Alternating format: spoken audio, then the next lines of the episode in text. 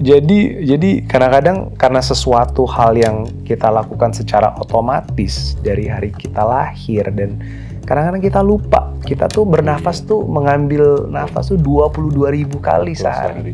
Jadi bayangin aja kalau setiap nafas yang kita ambil itu Ya, udaranya betul. kotor itu efek kumulatifnya kan pasti Iya. luar biasa ya jadi di Jakarta atau di Indonesia itu di kota-kota besarnya tuh harapan hidup bisa berkurang sampai tujuh tahun Inilah Endgame.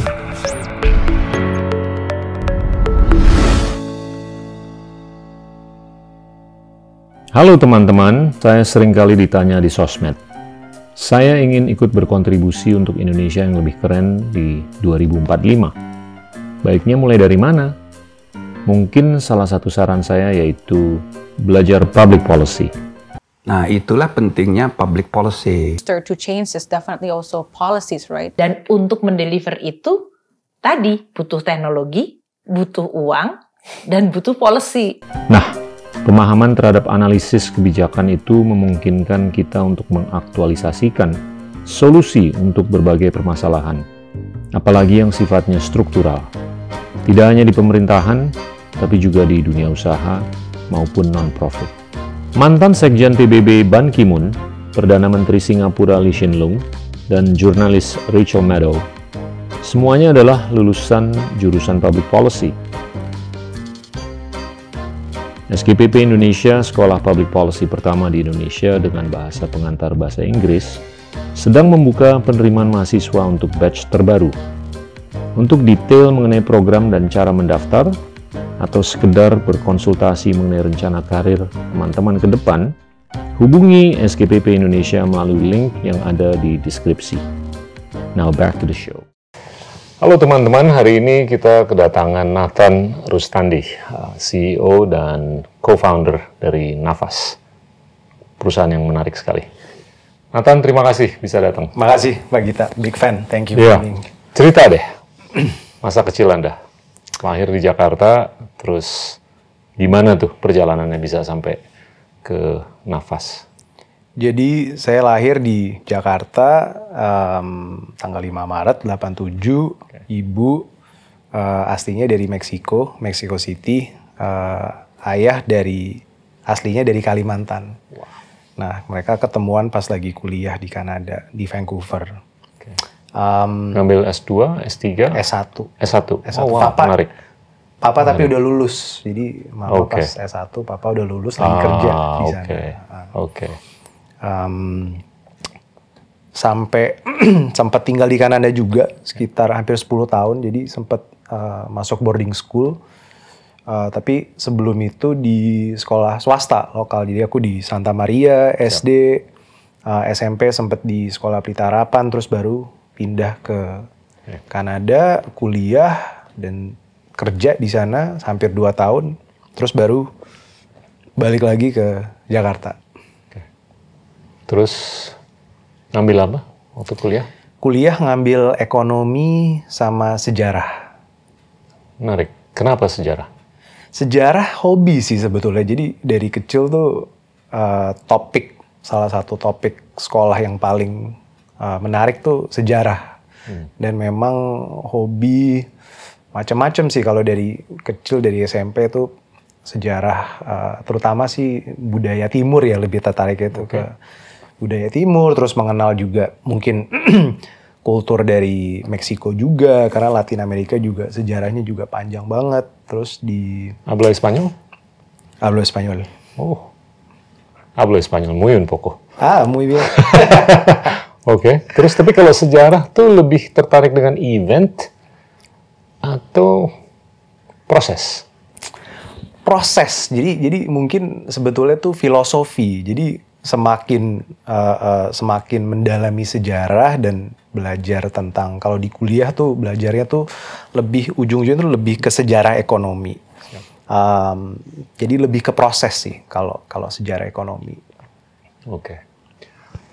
Saya mau ngobrol sedikit ya mengenai sejarah ya. boleh Oke, kalau budaya timur mana yang Anda pikir tuh keren banget dari sisi perspektif historis?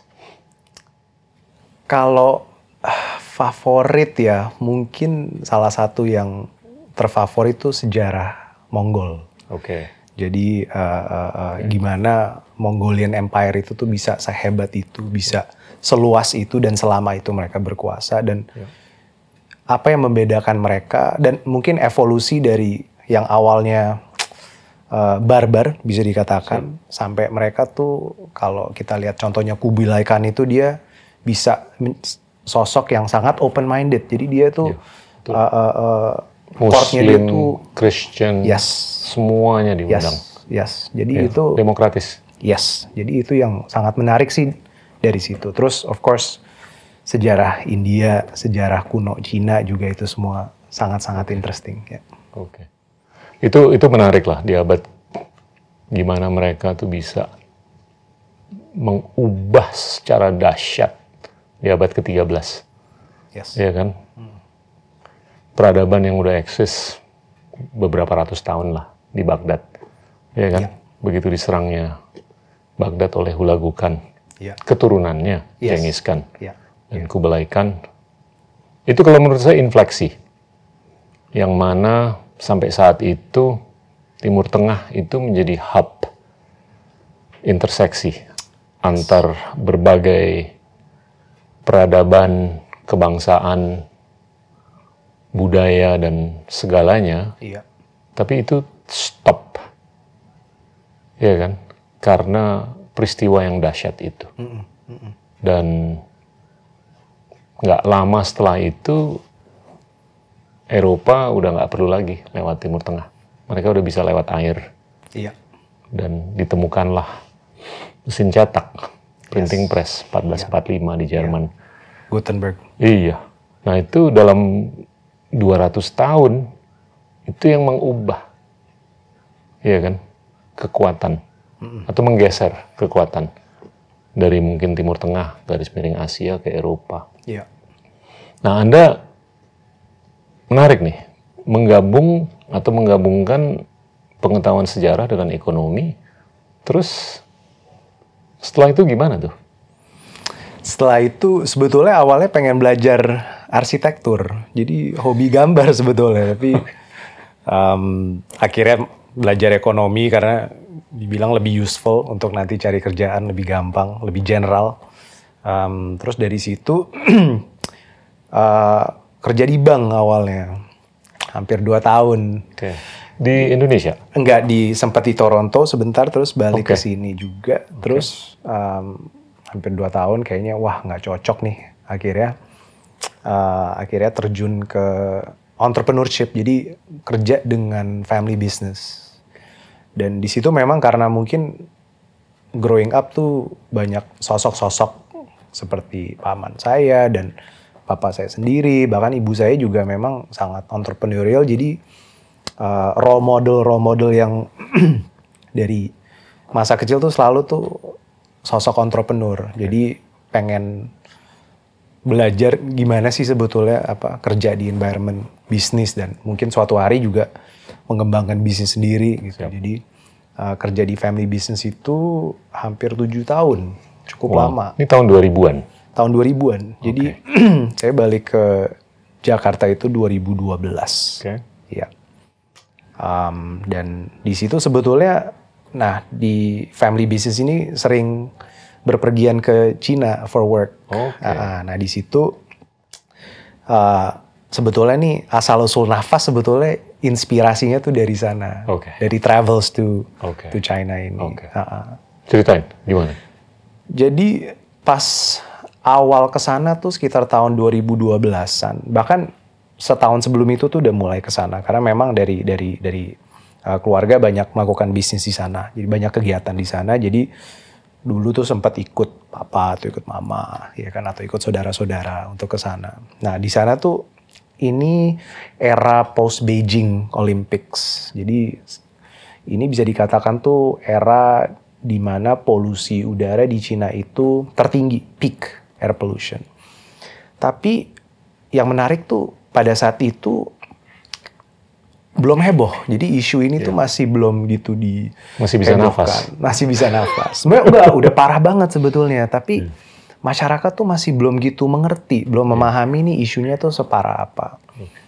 Um, terus pada suatu hari itu itu berubah cepat cepat sekali. Jadi ada dokumenter yang keluar namanya Under the Dome. Jadi dokumenter ini tuh dirilis oleh sebuah jurnalis. Jadi self funded. Jadi dia anaknya lahir dengan uh, uh, kecacatan paru-paru. Oke. Jadi ini menjadi kayak sebuah uh, uh, crusade personal crusade-nya dia untuk uh, uh, menginvestigate nih isu polusi udara ya kan. Jadi dirilis dokumenter ini dan dalam waktu beberapa minggu tuh mencapai berapa ratus juta views. Viral pokoknya viral. Wah heboh, akhirnya di disensor, diturunin sama pemerintah. Tapi itu jadi pencetusnya. Jadi semenjak itu tuh banyak jurnalis lain yang mulai mengcover topik ini dan akhirnya tuh pemerintah di sana juga mereka harus menanggapi. Um, dan mungkin itu adalah uh, uh, momen di mana lalu beberapa tahun setelah momen itu uh, pemerintah Cina ini mendeklar war against pollution, Polusi. Ya kan? Dan dan ini nggak hanya polusi udara tapi semua polusi, ya kan? Dan upaya-upaya itu kalau kita lihat sekarang 10 tahun ke depan itu im- apa dampaknya tuh drastis sekali. Jadi contohnya Beijing kualitas udaranya tuh improve by hampir 40-45 persen. Dan bahkan sekarang di Jakarta polusi udaranya lebih parah dari Beijing. Dan di dalam proses itu lahirlah sebuah industri tentang polusi udara, ya kan. Eh, masyarakat khususnya masyarakat di perkotaan tuh mereka mengerti betapa serius uh, uh, isu ini dan kita lihat pas ke sana nih sekitar 2014, 2015, wah semua pakai masker. Kalau masuk gedung tuh Sekarang kan nggak bisa ngelihat. betul. Saya kalau ke Beijing berapa kali. Mm-mm.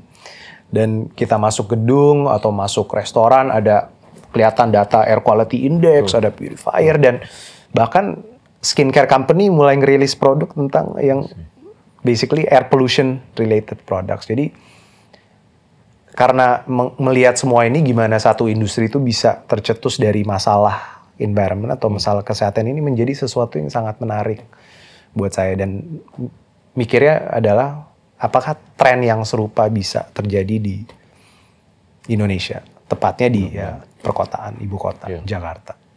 Itu kan kombinasi pemahaman Yes. masyarakat luas Ya, dengan pemahaman oleh pengambil keputusan. Tiga, teknologi. Tapi juga dalam konteks pengambilan keputusan, itu juga terkait dengan ketegasan mereka kan. Untuk menyikapi hal-hal yang polutif, iya, iya, ya kan. iya. Nah itu mungkin Indonesia nggak segampang di Tiongkok untuk ngambil keputusan untuk melarang PLTU Betul. beroperasi dalam radius atau berapapun lah. Nah, sejauh mana pemahaman itu sebagai kunci untuk terjadinya penurunan polusi? Jadi kita melihat tuh ada beberapa um, contoh ya. Jadi mungkin yang pertama itu di UK. Jadi Yap. ada um, Clean Air Act ini yang di UK ini tuh dan juga terjadi hal yang sama di Amerika di tahun 70-an. Intinya tuh Clean Air Act ini tuh tercetus karena memang ada dorongan dari masyarakat. Um, di mana ada um, public outcry yang sangat tinggi yang akhirnya mendorong pemerintah untuk mengambil aksi. Jadi kita melihatnya tuh pemahaman khususnya tuh pemahaman di uh, masyarakat urban itu sebagai akseleran untuk pemerintah lebih cepat menanggapi, lebih cepat mengambil aksi. Dan yang contoh yang saya berikan tadi di Cina yaitu mungkin kalau tidak ada dokumenter itu mungkin bisa satu tahun, dua tahun dan Ya, setiap tahun itu jutaan orang yang meninggal ya kan. Jadi memang kalau kita lihat dari 7 skala juta. 7 juta bahkan ada estimasi Seluruh itu dunia. sampai 11 juta. Ya. Jadi eh, eh, skalanya tuh besar sekali. Jadi pemahaman itu kayaknya tuh mungkin salah satu hal yang terpenting. Ya. Nah, ini saya akhir-akhir ini kan sering ya di kampus. Kalau saya ngobrol sama siswa dan siswi, masih banyak loh yang belum paham mengenai pergerakan apa ya karbonisasi. Ya kan? Kalau saya ngomong bahwa sampai hari ini ini udah 1,6 miliar ton karbon yang sudah teremisikan. Orang tuh masa sih itu sebesar apa tuh? Terus saya ngomong setiap tahun kita mengemisikan 35 miliar ton karbon, kurang lebih. Terus saya ngomong yang tersisakan di planet ini hanya 2000 sampai 3000 gigaton karbon. Nah itu mereka nggak bisa tuh nyambung. ya kan? Satu mereka mungkin agak kaget dengan angka-angka seperti itu, terus mereka nggak bisa nyambung antara yang satu dengan yang lain. Iya. Saya sih percaya ya, ujung-ujungnya perlu ada political ownership taking. Iya kan? Saya ngelihat harapannya ini di anak-anak muda. Kalau kita mau merangkul kesepakatan Paris untuk mengurangi emisi karbon 50% di tahun 2030, 25% 2040, 25% yang terakhir 2050. Tanpa political ownership taking sulit, Iya. iya kan? Setuju. Nah ini politik, political ownership taking ini hanya bisa terjadi kalau ada pemahaman kan. Nah, saya mau ngukur nih keyakinan Anda. Anda kan ngukur nih berapa kekotoran atau kebersihan udara. Terus kalau orang baca monitor yang Anda sajikan atau data yang Anda sajikan, itu nyambungnya gimana tuh? Sampai mereka bisa memahami, terus mereka mengambil aksi atau bahkan mengambil sikap politik. Iya. Gimana tuh? Iya. Mungkin ini dari sudut pandang publik ya, atau Siap. dari dari sudut pandang pemerintah. Ya, Kalau dari kalau dari sudut pandang pemerintah mungkin sebetulnya itu pemahaman tuh harusnya sih sudah cukup tinggi ya. Kita juga sering berdialog sama BMKG Yap. Um, dan memang tuh mereka juga punya data dan dan mereka tuh mengetahui dan ini sebetulnya kalau di kalangan itu sih ini bukan this is not new information. Ya kan. Tapi memang kalau kita mulai melihat insentif untuk uh, menggunakan batu bara tuh wah itu uh, uh, uh, very deep ya entrenched uh, uh, uh, insentif-insentifnya. Jadi jadi memang ya kembali tadi sih yang yang bisa mengambil aksi sedrastis pemerintah Cina tuh nggak ada dan Iya. dan dan sulit sekali. Jadi ya um, ya it's a very difficult. Tiongkok pilar ekonominya banyak. Jadi mereka bisa memainkan. Dan nggak terlalu zero sum game, Ya, iya kan? Iya. Kalau di sini pilarnya mungkin nggak sebanyak betul. apa yang kita lihat di Tiongkok. Jadi sulit untuk kita mengurangi atau mematikan Substitusinya bisnis model yang iya. udah pre-existing yang pemberdayaan manusianya juga nggak bisa di remehin. iya. Iya kan? Dan saya nggak pernah mengadvokasikan bahwasanya karbonisasi itu harus di stop. Kita nih sebagai negara berkembang harus memikirkan transisi kan, yang Iya. bijaksana Iya. dari karbonisasi menjadi dikarbonisasi. Betul. Dua-duanya juga bisa eksis. Sesuatu atau bisnis model yang pre-exist yang carbonizing Iya. Bisa eksis bersamaan dengan sesuatu yang nggak carbonizing. Yes. Iya kan? Nah ini gimana nih caranya? Anda udah ngelihat nggak ada langkah-langkah dari pemerintah di sini? Ah, sebetulnya sih kita sesu, yang substantif tuh belum ya yang Ya. yang yang jadi yang kita lihat tuh memang ada upaya-upaya dari pemerintah uh, uh, uh, daerah Pemda contohnya di fleet busway kan ada sekitar 5% dari fleetnya yang udah transisi ke elektrik tapi itu masih jumlah yang sangat insignifikan. Ya. Um, tapi kalau dari nafas sebetulnya kita coba untuk kita berupaya untuk nggak terlalu ke touching on the politics, tapi kita lebih Betul. ke uh, uh, uh, karena yang masalah utama yang kita lihat tuh adalah adanya nih kesenjangan informasi. Jadi apa yang diketahui para ilmuwan, karena kalau kita lihat scientific literature-nya tuh udah Banyak. banyak sekali. Dan dan dan bukan ini bukan bisa dikatakan bukan fringe science ya. Ini something yang udah sangat mainstream. Tapi apa yang diketahui oleh masyarakat awam tuh masih sangat-sangat kecil. Jadi di nafas ini kita melihat adalah bagaimana kita bisa how can we close that gap, ya kan? Bagaimana kita bisa menggunakan data sebagai materi untuk mengedukasi, ya kan? Dan dan dan mengedukasi uh, uh, dari sudut pandang kesehatan, karena ujung-ujungnya tuh uh, uh, cost terbesar uh, dari polusi udara ini adalah kesehatan masyarakat. Um, dan ini nggak bisa kita understate ya. Jadi di Jakarta atau di Indonesia itu di kota-kota besarnya tuh harapan hidup bisa berkurang sampai tujuh tahun. Uh, uh, dan ini studi yang dilakukan uh, riset partner kita dari University of Chicago. Um, dan jadi role nafas ini tuh sebetulnya kita menyediakan sebuah platform dan kita mengolah data, kita mengumpulkan data, kita mengajak stakeholder-stakeholder berbeda dari kita menyediakan informasi ke publik, kita mengajak uh, uh, uh, uh, lembaga-lembaga riset, universitas, dan kita mau membangun nih semacam think tank uh, dan dan ujung-ujungnya hopefully pemerintah ini bisa menjadi suatu tool lah, sebuah resource yang bisa uh, uh, uh, digunakan pemerintah untuk mungkin melakukan policy creation seperti itu. Ini mulia loh. Ini harus sabar nih. Yes, harus sangat sabar. Untung Anda masih muda. Iya kan?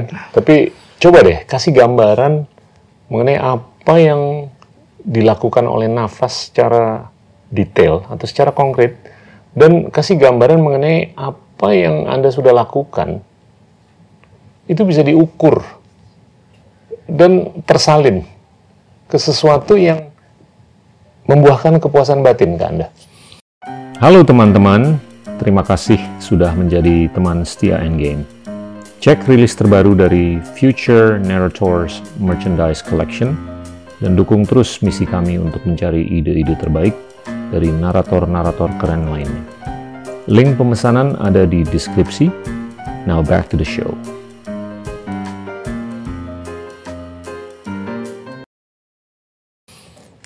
Jadi mungkin jadi kita napas itu tuh bisa dibagi antara unit outdoornya. Jadi kita mengukur lebih di lingkungan uh, lingkungan luar atau outdoor area. Uh, uh, jadi kita memasang, kita menginstalasi sensor-sensor fisik. Jadi kita meng menggunakan metode pengukuran yang terstandarisasi. Jadi semua sensornya sama dan ini menjamin uh, integritas dari data yang kita kita ambil.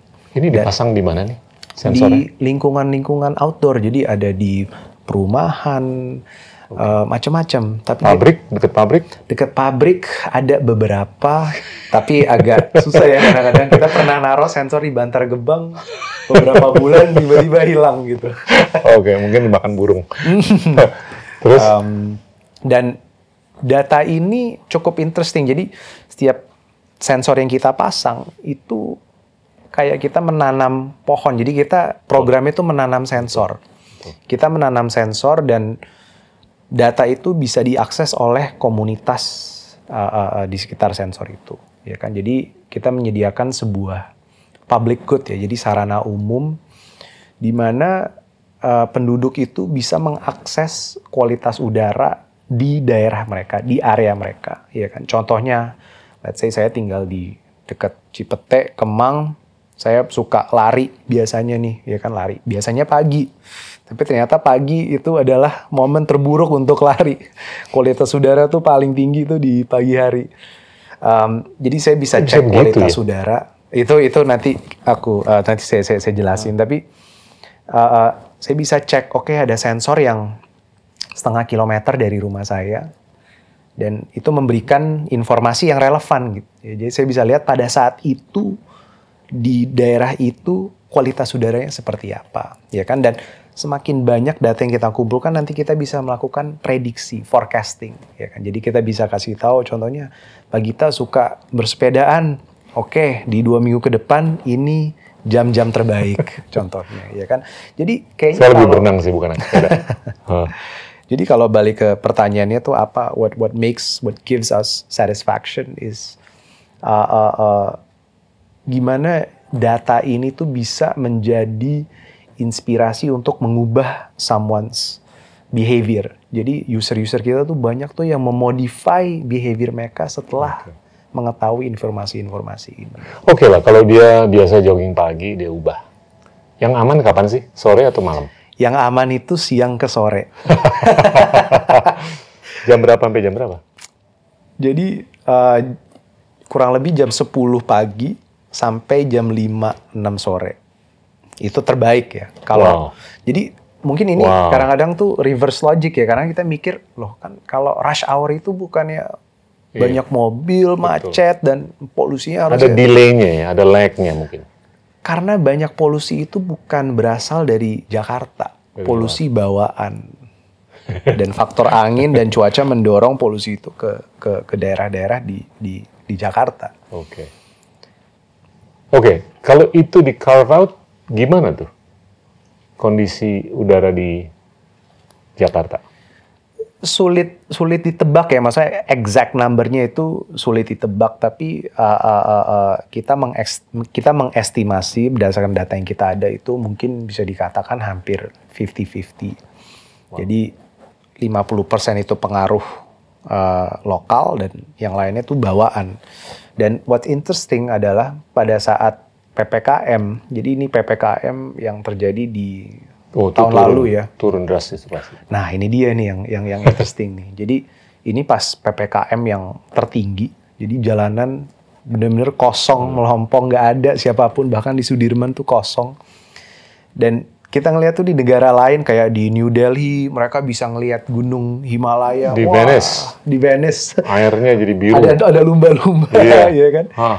Di Jakarta kita melihat datanya malah memburuk Ouch. dan dan ini tuh dan ini kita ngelihat langsung data real time sensor yang di contohnya di Jalan Rasuna Said atau di Sudirman. Jadi polusi ini tuh datangnya dari mana, ya kan? Jadi uh, uh, uh, uh, dan kalau kita lihat ya memang di sekitar daerah Jakarta itu ya banyak PLTU, pabrik semen, uh, uh, dan ini yang sebetulnya menyebabkan ini menjadi salah satu kontributor terbesar dari masalah polusi khususnya di Jakarta.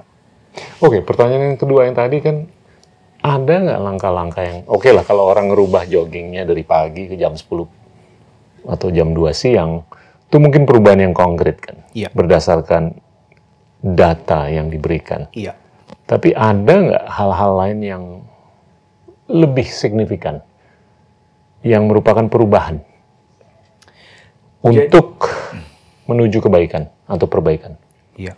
Jadi kita melihatnya ini adalah um, gimana polusi udara atau kualitas udara ini sebagai key health indicator, Uh, uh, uh, indikator untuk kesehatan kita dari jangka pendek sampai jangka panjang.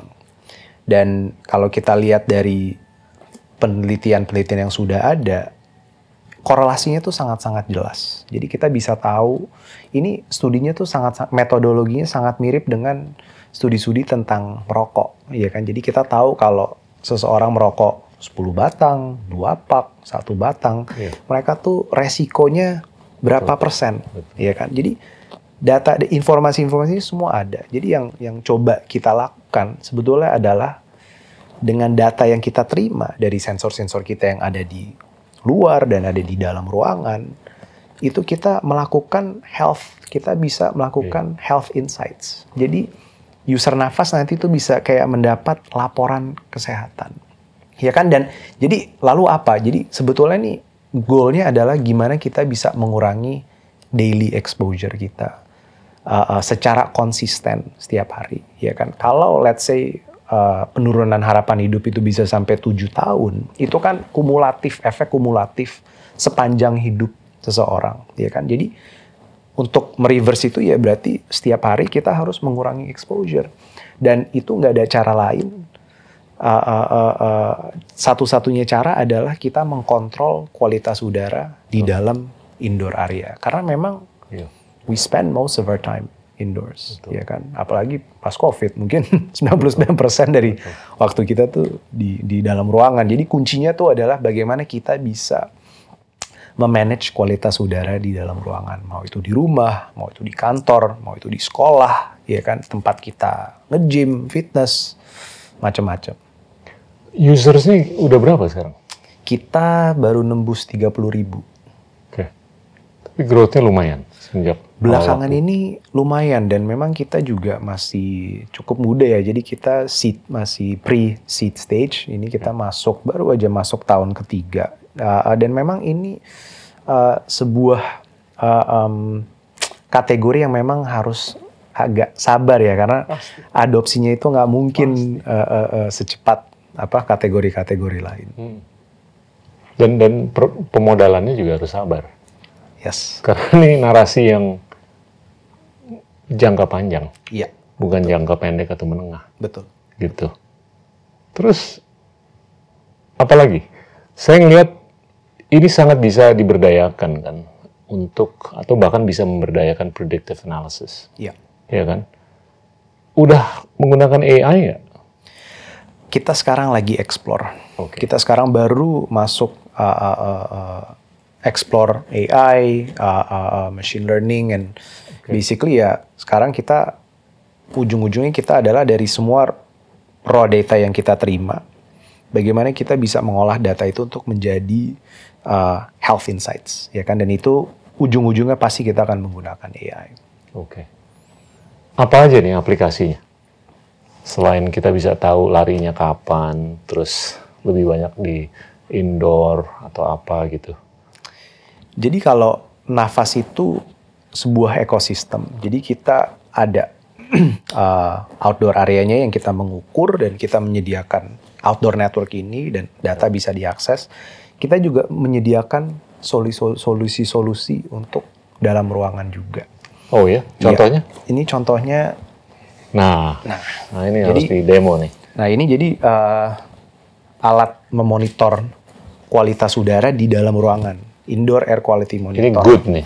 Ini good nih sekarang. Ini benar-benar good nih ya. Ini benar-benar good. Bukan di Bahkan setting kita ke good ya sebelum ini bahkan kalau kita ukur partikelnya tuh um, 10. Jadi kalau kita lihat hijau, paling gampang tuh kita ngelihat warna. Jadi hijau itu uh, paling bagus. Um, dan alat ini kita bangun sendiri. Dan alat ini buatan Indonesia. Um, jadi alat ini mengukur Wow. Uh, partikel dan Bukan gas. di China atau di mana? Bukan. Sebetulnya awalnya tadi kita mau produksi di di di China karena ya memang di di China ya ekosistem hardware-nya nomor satu. Tapi pas COVID karena kita mulai bisnis ini pas COVID, kebetulan saya sama co-founder saya kita. Januari itu kita di Shenzhen. Wah itu pas Januari tahun 2020 buset. pas kita pas Gila. tuh ngelihat wah ini Wuhan virus ini apa nih? Jadi semenjak jadi karena covid terjadi kita nggak bisa akses uh, uh, manufaktur di China. Akhirnya kita harus cari jalan untuk memproduksi lokal. Dan ternyata ada jalannya dan ada caranya. Jadi alat ini dia mengukur um, ini bisa dikatakan otak dari sistem kita semua. Jadi ini mengukur uh, partikel, mengukur gas seperti CO2, ada gas VOC yaitu gas-gas tipe-tipe gas yang beracun, ada temperatur, ada kelembaban dan alat ini bisa berkomunikasi dengan purifier-purifier. Jadi yang kalian yang kita produksi, yang kita desain dan produksi sendiri juga. Jadi kita uh, uh, intinya tuh semuanya terhubung. Jadi kok naik ke 12 tadi 10? Karena dia selalu mengukur partikel kan. Jadi pasti kan di dalam suatu ruangan ada sirkulasi udara. Oh, Jadi gitu. pasti akan ada fluktuasi-fluktuasi. Makin tinggi makin bagus. Enggak. Jadi ambang Good tuh di WHO bawah 10 atau Good itu di bawah 12. di bawah 12. Oh, tadi cuma 11 kok. Iya. Masih good lah. Jadi dia jadi dia pasti akan ada fluktuasi. Tapi um, ambang WHO itu 5. Wow. Yang baru ya 2021. Sebelumnya uh, 12. Uh, Wow. uh, dan ini Wah, ini parah nih kantor. ini ini 8 sih udah one of the best. Oh ya? Iya. Kadang-kadang kita masuk kalau di luar lagi jelek banget, ini bisa merah, bisa 40, bisa 50 Di dalam ruangan. di dalam ruangan. Dan ini yang orang kadang-kadang kita lupa bahwa orang tuh misconceptionnya adalah oh polusi udara ini hanya isu di luar aja. Ternyata di dalam juga. kita aman, Nyambung lah, ya kan? nyambung. Dan memang di negara tropis itu tuh uh, banyak kebocoran. Jadi udara dari luar itu masuk karena kan kita nggak perlu insulasi untuk heat dan we don't have winter, ya kan? Jadi uh, uh, uh, banyak celah-celah uh, uh, dan kadang-kadang desain ventilasinya juga kurang bagus sehingga tuh udara dari luar masuk dan terperangkap di dalam. Dia dia nggak bisa ke mana-mana. Pernah ngeliat lima nggak di Jakarta? Ada uh, di rumah saya lima. di rumah saya lima di uh, Apa tuh di dalam berangkas? enggak jadi jadi uh, uh, jadi kita ada satu satu uh, uh, solusi kita tuh kita namakan clean air zone. Jadi clean air zone ini adalah sebuah uh, uh, indoor air quality solution sertifikat sebetulnya. Yang kita bangun nih adalah sertifikat yang uh, bisa dikenal oleh masyarakat sebagai atau menandakan bahwa oke kalau melihat stiker atau logo clean air zone berarti kualitas udara di ruangan ini ada di level-level tertentu yang bisa dikatakan sehat.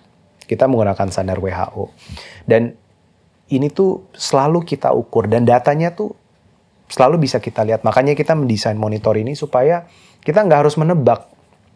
Ini ada purifier tapi kualitas udaranya bagus nggak ya? Iya kan? Kita nggak ada feedback. Objektif. Yes Diukur pakai ini. objektif dan terautomated juga. Dan dan sistem kita semakin banyak data yang kita kumpulkan, semakin banyak yang bisa kita ceritakan tentang kesehatan. Jadi kan let's say oke, jadi kualitas udara di kamar saya 5 nih, ya kan rata-rata per hari bahkan per minggu 5. Jadi apa itu artinya, ya kan? Jadi dari sinilah kita mengambil data tersebut dan kita bisa kita bisa memberikan sebuah laporan kesehatan. Bahkan kita nanti bisa membangun sebuah health score berdasarkan exposure kualitas udara seseorang atau user kita. Lalu let's say di kantor mereka juga menggunakan solusi clean air zone. Jadi kita bisa mulai mengukur dari jejak seseorang ini exposure-nya dia tuh seperti apa. Karena kita ada sensor di luar, kita ada di dalam. Jadi kita bisa mulai membangun um, sebuah bisa dikatakan health score dan data ini tuh implikasinya tuh luas sekali. Jadi contohnya uh, asuransi kesehatan, Iya. Iya kan nyambung. Uh, uh, uh, dan kalau kita lihat di Singapura contohnya tuh uh, asuransi kesehatan tuh dikaitkan dengan aktivitas uh, uh, seseorang. Jadi dia kalau suka beraktivitas, olahraga, ya kan dari dan dia bisa tracking dari wearable Apple Watch atau some other type of wearable device, itu bisa menurunkan preminya dia, ya Betul. kan? Karena Ini dia udah bisa nurunin premi belum, but hopefully uh, uh, one day soon kita bisa. Generally tuh kalau di luar ukurannya berapa, di dalam kamar atau gedung tuh seberapanya sih? Korelasinya Secara umum, secara kasar. secara umum itu 85 persen. Sorry, jadi kalau di luar 100, di dalamnya 85. 85, iya. Oh nggak, nggak jauh lebih bagus juga ya? Oh di dalam jadi jadi di Karena luar di dalam nggak jauh lebih bagus juga ya? enggak enggak. Gila. Bahkan kita jadi kita uh, uh, baru aja kita mengolah data di suatu sekolah preschool dan kita ngelihat korelasi antara ini during ini ya kelas kelas hours ya itu korelasinya bisa sampai 95 persen karena Wow. memang dia tuh di rumahan bentuknya kan jadi mungkin kalau gedung angka itu korelasinya sedikit lebih rendah tapi kalau yang apa seperti rumah itu Karena insulasinya mungkin lebih Iya. bagus. Tapi ternyata nggak sebagus apa yang saya kira. iya Jadi Dan- kadang-kadang kalau kita ngeliat di luar butek banget gitu loh, kita ada di ruangan AC di dalam, kayaknya kita lebih iya aman dan nyaman. betul Ternyata nggak terlalu lebih aman juga kan? Yes. Nyaman mungkin. Iya, iya. Jadi karena ada AC dan kita mungkin masuk rumah dan rumah itu kan selalu konotasinya tuh wah I'm safe, I'm at home, Iya, ya kan. Tapi kita nggak sadar tuh bahwa uh, uh, udara yang kita hirup itu Wow. tercemar, ya kan. Wow. Dan mungkin if I if I can also add tuh uh, uh, uh, kenapa jadi kadang-kadang tuh mungkin kita lupa seberapa penting uh, udara dan dan bernafas itu seberapa pentingnya ya kan kita bisa survive tanpa minum mungkin bisa satu hari dua hari kita bisa survive tanpa makan mungkin sampai seminggu Tanpa nafas cuma berapa Tanpa nafas menit? paling dua menit. Mentok. Tom. Cruise 6 menit. Jadi jadi kadang-kadang karena sesuatu hal yang kita lakukan secara otomatis dari hari kita lahir dan kadang-kadang kita lupa kita tuh bernafas tuh mengambil nafas tuh 22 ribu kali Betul, sehari. Iya. Jadi bayangin aja kalau setiap nafas yang kita ambil itu Iya, udaranya betul. kotor itu efek kumulatifnya kan pasti luar biasa dan Tahunan. memang luar biasa. Life expectancy. Bisa diukur nggak kalau kita rata-rata menghirup udara yang kualitasnya 10 lah. Itu berapa tahun kita bisa? Jadi Nambah uh, tuh, uh, jadi kurang. kita jadi kita reference kita tuh uh, studi um, dari University Chicago yang namanya Air Quality Life Index. Ya. Jadi ini sebuah program uh, di bawah departemen ekonominya mereka jadi under environmental economics dan studi ini pertama dilakukan oleh seseorang uh, yang namanya Michael Greenspan. Oke, siapanya Um, Alan? uh, sorry sorry Michael Greenstone. Jadi dia itu pernah uh, uh, menjabat sebagai chief economist uh, during uh, Obama. Jadi dia ini studi ini menganalisa exposure polusi udara, tepatnya partikel PM 2.5 dengan harapan hidup. Dan dan dan yang saya sebut tujuh tahun tadi itu dari studinya mereka, ya kan? Jadi mereka tuh udah ada satu model dan model ini tuh bukan hanya korelasi, tapi kausal juga. Jadi bisa sebetulnya diukur, tapi kita juga nggak mau sembarangan ya. Jadi kita juga harus ada sebuah, ya kita harus ada integritas lah. Kita nggak boleh sembarang mau menakuti-nakuti orang untuk supaya people use our product, ya kan. Jadi uh, makanya kita juga uh, uh, sebanyak mungkin kita menjalin kerjasama dengan universitas-universitas. Kita juga ada kerjasama dengan Profesor Budi di FKM UI. Beliau juga advisor kita juga dan kita juga uh, support studi-studinya beliau dengan menyumbangkan data kita juga. Jadi sebanyak-banyaknya kita mau mempelajari dan mengerti uh, uh, isu ini terutama dari sisi saintifiknya supaya informasi yang kita berikan yang kita sajikan ini tuh berintegritas. Tapi kalau kita lihat dalam 20-30 tahun terakhir ini, PPM udah naik kan. Dari 280 ke Iya. di atas 400-an lah. Iya, iya. Ya kita at some point kalau itu naik terus, kita juga harus ya harus menerima lah. Iya, Iya kan? iya. Kalau emang externality-nya udah kayak begitu, makronya kayak begitu, ya kita mau pakai alat begini juga ada keterbatasan kan. Iya, betul. Gimana tuh? Jadi kalau Jadi kalau ya mau nggak mau makronya juga harus disikapi. jangka panjang itu intinya tuh only the government can really solve this problem secara makro Dan teknologi. dan teknologi, Iya. ya kan. Tapi harus ada insentif dari pemerintah untuk mendorong teknologi ini supaya adopsinya dan level developmentnya lebih cepat.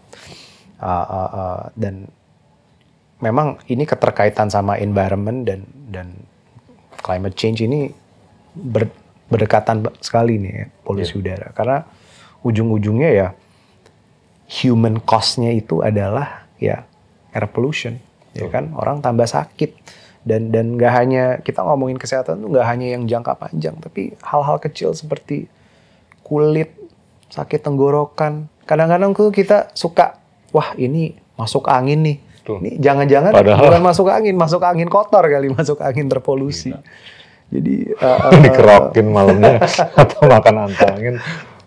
jadi ya ya ya memang ini ini something yang sangat far reaching lah consequences-nya. Is there hope?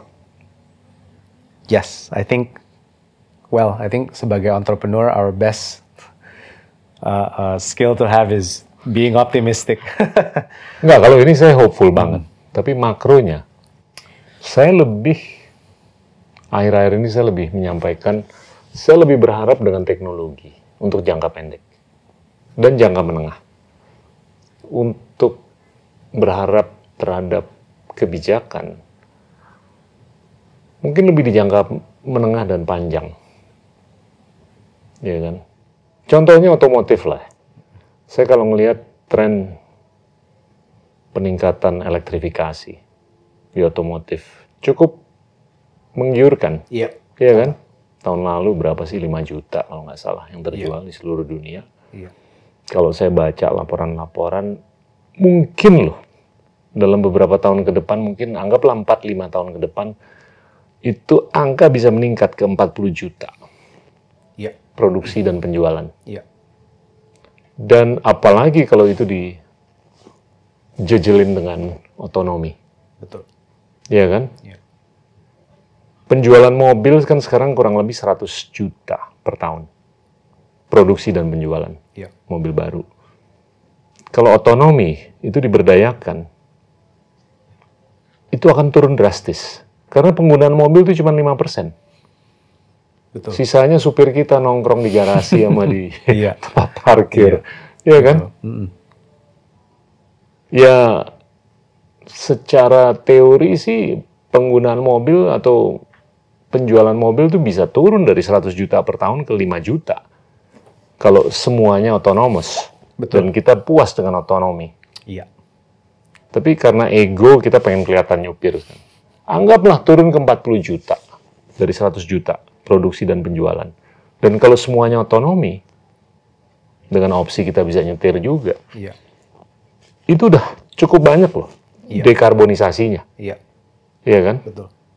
Dan apalagi kalau efisiensi dan efektivitas baterai Iya. bukan untuk mobil aja, tapi diberdayakan untuk motor yang emisi karbonnya jauh lebih banyak daripada mobil. Iya.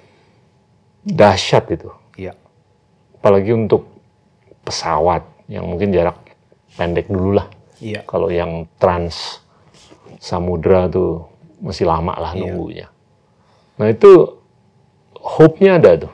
Ada. Tapi ini lebih bertumpu ke teknologi, bukan policy. Karena policy mau diapain juga, juga kalau teknologi belum bisa ke situ ya Betul dan dan mungkin ini contoh yang paling ini jadi kalau di Cina itu kenapa dia EV apa penetrasi uh, uh, electric vehicle itu bisa sangat-sangat tinggi. Bahkan di kota Shenzhen itu tuh udah semua fleet 100% Gila, betul. bus, taksi, semua Betul. listrik. Luar biasa. Bahkan nggak ada supirnya udah udah autonomous taksi-taksi di sana.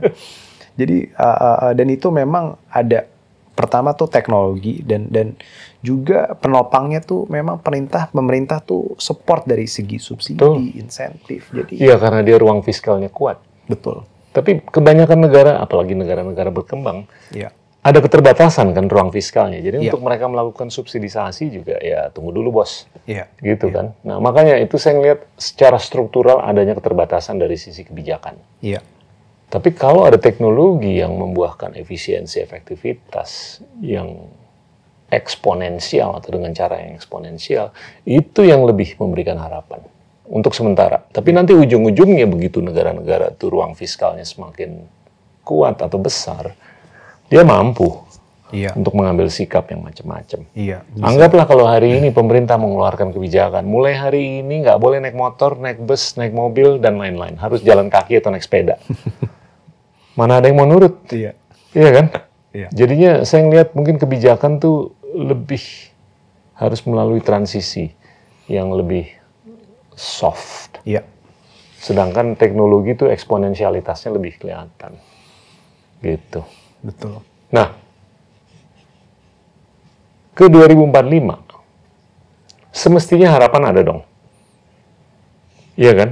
Kalau kita bungkus nih dalam makronya yang mana teknologi itu akan menopang kepentingan kita untuk lebih melakukan dekarbonisasi atau karbonisasi yang lebih dikit daripada sebelum-sebelumnya. Tapi saya mau bungkus dalam konteks India, eh, Indonesia nih. Indonesia tuh pembangkit listriknya kurang lebih 72.000 megawatt. Total Total kapasitas yang ya. sudah terbangun. Iya. Dan mayoritas itu karbon. Setiap tahun kita membangun 3.500. Ya kan? Elektrifikasinya kurang lebih 1000 kilowatt hour. Kalau kita mau jadi bangsa yang modern, elektrifikasi per orang itu harus 5000. Ya kan? Jadi kita harus meningkat lima kali lipat nih Iya. pembangkit listriknya harus dinaikin lima kali lipat dari 72.000 megawatt menjadi anggaplah 350.000 ya. megawatt. Kalau kita bangunnya cuma 3.500 per tahun, untuk jadi bangsa yang modern kita harus nunggu 100 tahun lebih. Iya, iya. Anda masih umur 35, ya saya kebetulan lebih tua. Apakah kita mau atau mampu nunggu 100 tahun untuk menjadi bangsa yang modern? Ya kan? Ya solusinya skala dan velocity. Yes. Kita harus meningkatkan skala pembangkit listrik dengan cara yang cepat atau lebih cepat daripada sebelum-sebelumnya. Nggak mungkin kita bangun hanya 3.500. Dan kalaupun kita mau naikin dari 3.500 megawatt per tahun ke 10.000 megawatt atau lebih, apakah semuanya menggunakan batu bara? Iya kan? Iya. Gimana Nathan? Mungkin kalau dari sumber energi ini yang harus kita pikirkan ya. Jadi uh, uh, uh, kita harus mungkin lebih terbuka untuk mengeksplor sumber-sumber lain seperti nuklir contohnya. Atau- saya udah berapa kali ngomong itu, tapi ditimpuk batu saya. iya, jadi kita tuh ada kayak semacam fobia gitu terhadap nuklir. Uh, uh, konotasinya tuh wah Chernobyl dan Fukushima. Fukushima dan, dan Padahal korban dari nuklir itu nggak lebih dari 3 sampai 4 ribu per tahun. betul. Korban dari karbon itu 7 sampai 11 juta. Saya pikir 7 sampai 8 juta setahun Iya. karena polusi. Iya. Tapi kalau kita look forward ke 2045, sebetulnya yang yang yang sangat uh, mengkhawatirkan tuh juga bagaimana ini berdampak terhadap SDM masa depan kita. Jadi uh, polusi udara ini tuh sebetulnya yang paling uh, uh, uh, at risk itu adalah anak kecil dan lansia. Dan anak kecil ini menghambat pertumbuhan paru-paru mereka, otak mereka. Jadi uh, uh, uh, ini se- kayak seperti kita membodohkan gitu. Mungkin itu kata yang apa? Kata yang Kita terlalu memborohkan masa depan untuk kepentingan kekinian dan kita, mohon maaf, mengurangi kecerdasan Ya. untuk generasi penerus. Iya kan? Iya. Ya mungkin agak-agak dramatis tuh, tapi kadang-kadang perlu dramatisasi untuk menyampaikan pesan, ya kan? Dan saya nggak ngelihat bahwasanya ini harus zero sum game. Kalau kita mau menjadi bangsa yang modern, kita harus meningkatkan skala jumlah pembangkit listrik. Karena elektrifikasi itu sumber energi kan. Iya. Dan ini nggak zero sum game dalam arti yang pre-existing itu harus dianulir. Enggak, terus. Bahkan mereka bisa partisipasi di model yang baru. Apakah itu tenaga surya, angin kek, geothermal kek, atau nuklir. Iya.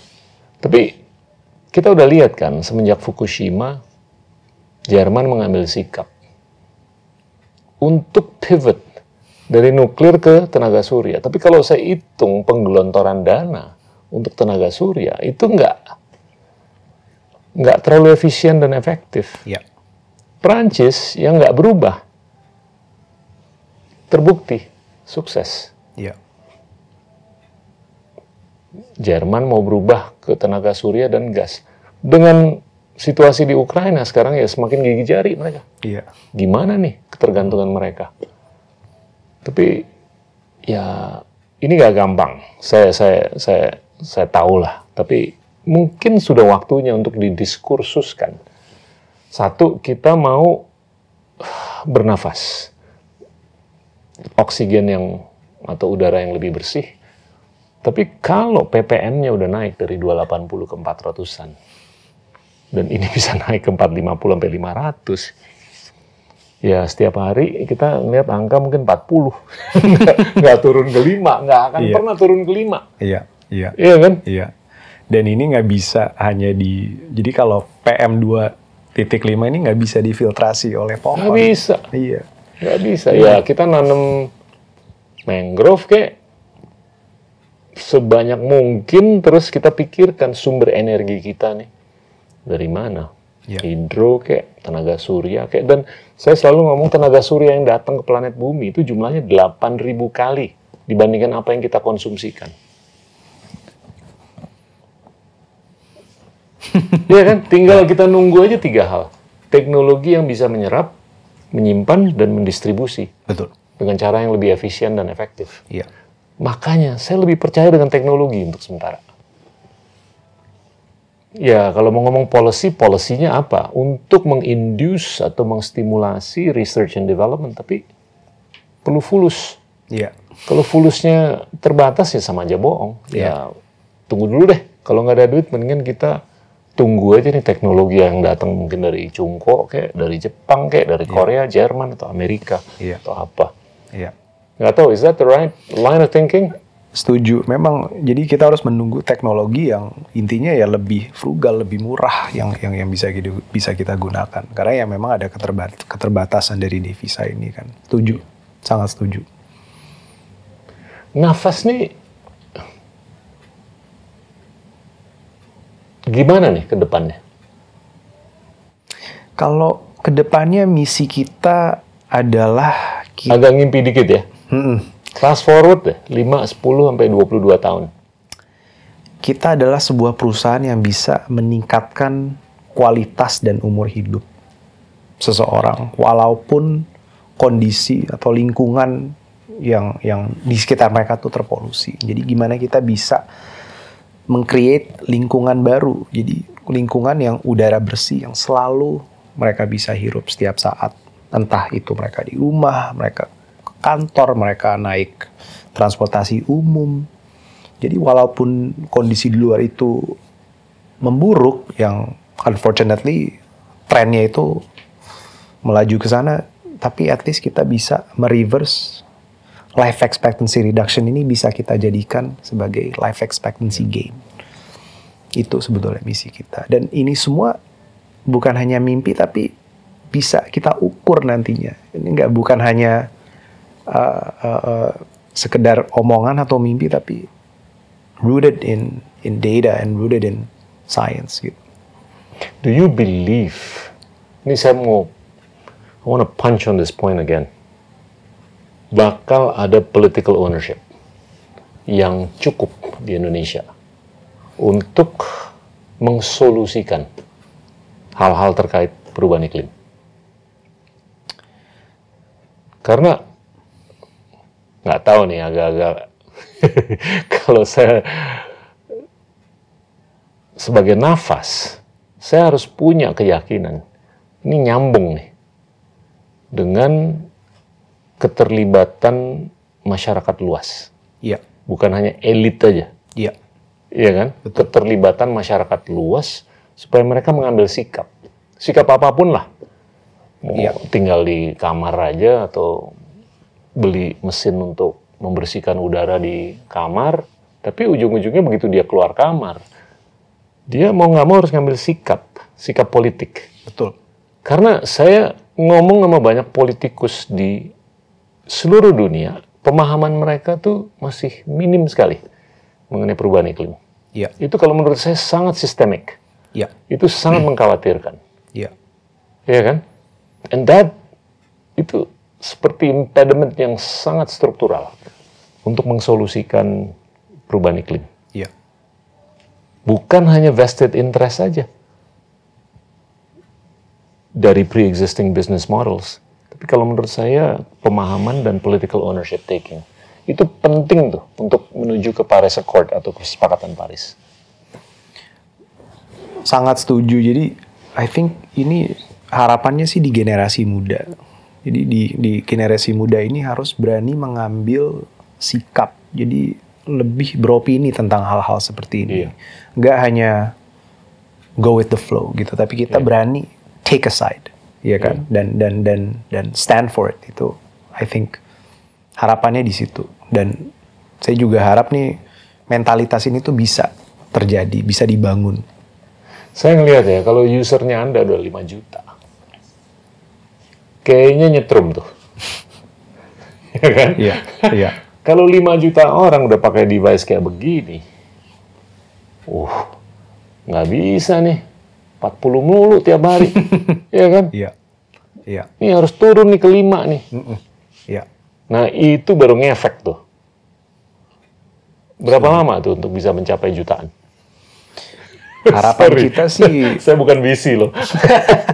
Tapi harapan kita sih dalam waktu lima tahun ke depan kita bisa mencapai angka jutaan. Dan dan sebetulnya tuh Top. yang kita yang kita mulai planning dari sekarang adalah karena ujung-ujung kan yang paling terpapar itu masyarakat luas. Dan masyarakat luas mereka nggak bisa disuruh beli purifier Ya.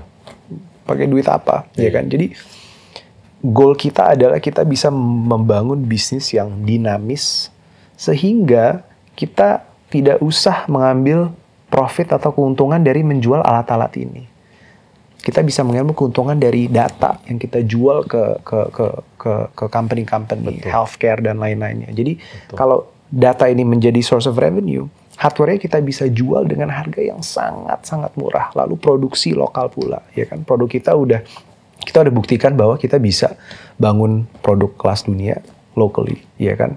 Dan kalau kita bisa menjadikan bisnis ini sebagai bisnis yang nanti source of revenue-nya itu data, ya hardware kita bisa jual dengan harga yang sangat murah dan itu bisa membuat adopsi yang jauh lebih Gede besar. banget. Gede banget. Ya.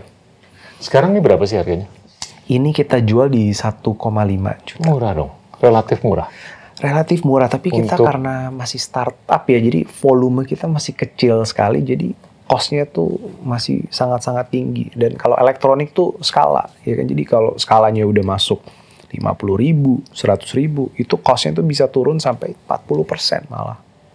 Dan kalian lebih fokus di software ya, bukan hardware. juga. kita lebih fokus di software tapi hardware itu juga penting dan dan ini kadang-kadang mungkin mindsetnya tuh untuk to tackle big problems entah itu kesehatan environment nggak bisa hanya software aja nggak bisa kita perlu terobosan atau dukungan dari teknologi hardware yang juga dan Kalau itu purifiernya juga dijual.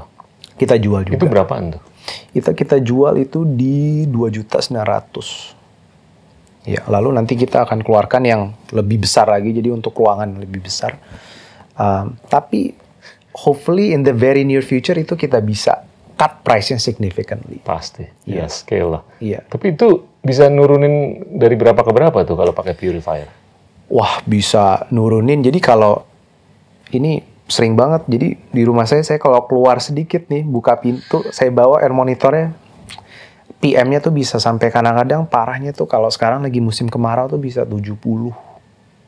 Lalu saya bawa kuru- balik ke ruangan langsung turun dalam under satu menit dia turun lagi ke 5. Jadi kalau saya matiin semuanya, wah di dalam tuh naik juga tuh. 70. Iya. It's quite quite extreme. Uh, Keren. uh, iya. Okay. Philosophical question. What makes you happy?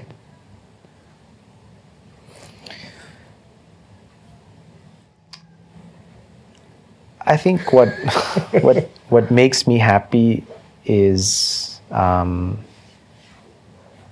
attempting to do difficult things or very challenging things that can accomplish a greater good. Um, and it's through, you know, the struggle of doing that is what actually yields happiness.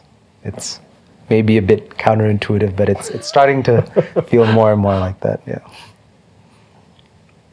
Kayaknya sih dengan melakukan ini, it it sounds really cool. Thank you. It, it should make me happy. Karena gini loh, kecenderungan pemimpin di perusahaan dan karyawannya adalah untuk fokus ke hal-hal yang sifatnya tuh jangka pendek. Appetizer and desserts. Kurang fokusnya ke jangka panjang. Iya kan? Isu yang jangka panjang tuh kan gimana kita bisa meningkatkan inklusi keuangan. Yeah. Tapi sorry ini agak digress tapi penting karena you're a student of history. Kita lihat ya, 500 tahun yang lalu negara yang paling kaya itu cuma dua kali lebih kaya daripada negara paling miskin. 200 tahun yang lalu negara paling kaya itu cuma lima kali lebih kaya dari yang paling miskin. Hari ini negara paling kaya 300 kali lebih kaya daripada yang paling miskin. Yeah. Jadi ya bisa dibilang dalam 500 tahun terakhir, inklusi itu udah meningkat secara drastis. Iya. Tapi apakah itu menjamin pengurangan kesenjangan?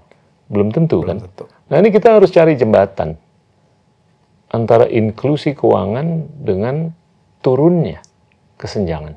Iya. Ini kalau menurut saya salah satu jembatannya adalah pendidikan. Ya kan? Literasi, Iya. apa pun lah. Iya. Jadinya balik ke urusan ini, gimana kita tuh harus mendidik masyarakat luas bahwa apa yang dilakukan ini adalah untuk kepentingan kita mensolusikan perubahan iklim. Perkara mereka beli atau enggak. Iya. Tapi mereka memahami bahwa gila loh ini kalau nggak disikapi. Konyol gue kalau ngirup udara yang 70 mulu. Iya kan? Kapan gue bisa menghirup udara yang 5? Iya. Nah, gimana tuh menurut Anda? Do you sense that what you're doing itu nyambung dengan kepentingan misi kita nih? Supaya lebih banyak pemimpin-pemimpin di komunitas kayak di perusahaan kayak lebih menyadari hal-hal yang sifatnya jangka panjang dibanding yang sifatnya dessert atau appetizer. Memang susah ya karena kalau di dunia bisnis tuh memang insentifnya itu lebih cenderung ke you know making the highest return the next day, ya kan? Iya. Uh, uh, uh, dan dan ini uh, sebetulnya ya memang mindset kapitalis dan ini harus sedikit diubah dan dan I think dengan Nggak gampang. nggak gampang. uh, tapi I think dengan support dari kalangan investasi, kalangan investor, um, dan juga dorongan-dorongan program-program akselerator yang supaya tuh kita tuh ada juga insentif supaya oke insentif untuk melakukan sesuatu yang paybacknya mungkin jangka panjang. Tapi gini loh, banyak perusahaan-perusahaan baru ini didukung oleh lembaga yang siklusnya itu tujuh tahun, iya kan? Sedangkan ini urusannya puluhan sampai ratusan tahun nih, iya kan? Ya jangan sampai narasi Anda itu diubah, Iya. iya kan? It, it will not do me or everybody else justice. Kalau narasi Anda itu ditweak sedemikian rupa sehingga harus dipaksa gitu loh menuju ke pendauran ulang modal dalam tujuh tahun. Ngerti kan? Iya. Ini sering kali saya ngelihat ya teman-teman startup tuh filosofinya agak tabrakan dengan kepentingan perputaran modal yang sifatnya lebih jangka pendek Iya. daripada misi atau filosofi perusahaan ini yang jauh lebih panjang daripada tujuh tahun, Betul. Betul. ya kan? Dan Anda tuh berkecimpung di dunia usaha yang kalau menurut saya itu sifatnya jangka panjang, Betul. ya kan? Saya nggak tahu apakah PPM tuh akan naik atau turun dalam tujuh tahun secara berarti, ya kan? Iya. Tapi saya berharap dalam 20, 30, 40, 50 tahun ke depan itu akan turun drastis, mudah-mudahan di bawah 400 Iya. gitu. Iya. What do you think, Nathan? Uh, it's possible. We can edit this part. Uh, it's, it's, it's definitely possible. Um, tapi semakin kita ngelihat trennya dan speaking to experts tuh, wah, it's difficult to become to be optimistic about that. iya. Saya agak-agak ini loh, hati kecil saya ngerasa. Gila nih, nggak gampang. Iya. Tapi bener Anda. Ibarat kata kalau kita mau berbisnis tuh harus ada unsur crusade-nya juga. Sama dengan kalau kita mau berpolitik. Jangan kita berpolitik untuk vokasi. Kalau untuk crusade, you will make a difference in the long run. Ya kan? Apa pun lah, kalau menurut saya.